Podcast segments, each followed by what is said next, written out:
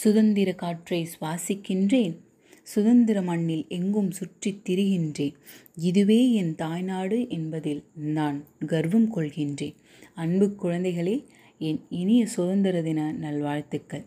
இந்நன்னாளில் தென்னிந்தியாவின் ஜான்சிராணி என்று அன்போடு மகாத்மா காந்தியடிகளால் அழைக்கப்பட்ட அஞ்சலை அம்மாள் என்கிற வீர மங்கையை பற்றி தான் நீங்கள் தெரிஞ்சுக்க இருக்கீங்க. அஞ்சலை அம்மாள் ஆயிரத்தி எட்நூற்றி தொண்ணூறாம் ஆண்டில் கடலூரில் உள்ள முதுநகர் என்ற நகரத்தில் பிறந்து இருக்காங்க. இவங்க ஒரு எளிய குடும்பத்தை சேர்ந்தவங்க தான். ஐந்தாம் வகுப்பு வரை மட்டுமே படிச்சிருக்காங்க. இவங்களுடைய கணவர் ஒரு பத்திரிகையில் முகவராக இருந்திருக்கிறார். மகாத்மா காந்தியின் ஒத்துழையாமை இயக்கத்தில் சேர்ந்து அஞ்சலி அம்மாள் தனது அரசியல் பயணத்தை தொடங்குறாங்க. ஆயிரத்தி தொள்ளாயிரத்தி இருபத்தி ஒன்றில் நடைபெற்ற ஒத்துழையாமை இயக்கத்தில் பங்கேற்றிருக்கு. பங்கேற்ற இந்தியாவின் முதல் பெண்மணி அப்படின்ற சிறப்பு இந்த அஞ்சலை அம்மாளுக்கே உண்டு. தனது குடும்ப சொத்தாக இருந்த நிலங்களையும் வீட்டையும் விற்று இந்தியாவோட விடுதலை போராட்டத்திற்காக பணத்தை செலவிட்டிருக்காங்க. ஆயிரத்தி தொள்ளாயிரத்தி இருபத்தி ஏழாம் ஆண்டு நடைபெற்ற நீலன் சிலையகற்றும் போராட்டத்தில் அஞ்சலை அம்மாளும் பங்கேற்றிருக்காங்க.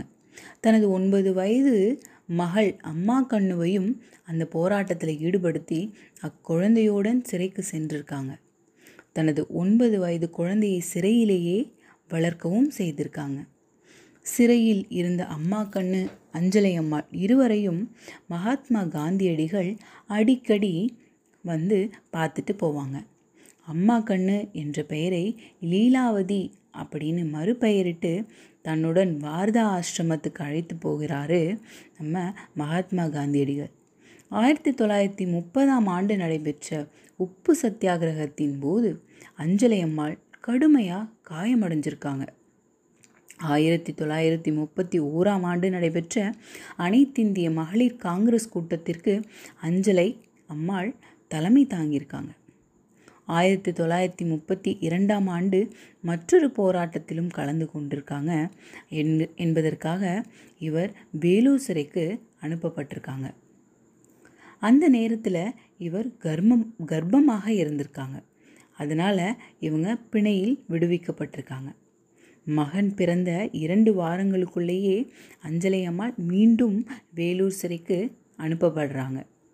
ஒருமுறை காந்தியடிகள் கடலூருக்கு வந்தபோது அஞ்சலை அம்மாளை பார்க்க தடை விதித்தது. ஆனால் அஞ்சலை அம்மாள் ஃபர்தா அணிந்து ஒரு குதிரை வண்டியில் வந்து காந்தியடிகளை சந்தித்திருக்கிறார். சந்தி சந்திச்சிருக்காங்க. அஞ்சலையின் துணிவை காரணமாக காட்டி காந்தியடிகள் இவரை தென்னிந்தியாவின் ஜான்சிராணி அப்படின்னு அன்போடு அழைச்சிருக்காங்க. ஆயிரத்தி தொள்ளாயிரத்தி நாற்பத்தி ஏழில் இந்தியா விடுதலை அடைந்த பின்னர் அஞ்சலை அம்மாள் மூன்று முறை தமிழகத்தின் சட்டமன்ற உறுப்பினராக தேர்ந்தெடுக்கப்பட்டிருக்காங்க. ஆயிரத்தி தொள்ளாயிரத்தி அறுபத்தி ஓராம் ஆண்டு ஜனவரி மாதம் இருபதாம் நாள் அஞ்சலை அம்மாள் காலமானார். குழந்தைகளே இந்திய விடுதலைக்காக போராடி தன்னுயிர் நீத்த வீரர்களை இந்நன்னாளில் போற்றி மகிழ்வோம். நன்றி வணக்கம்.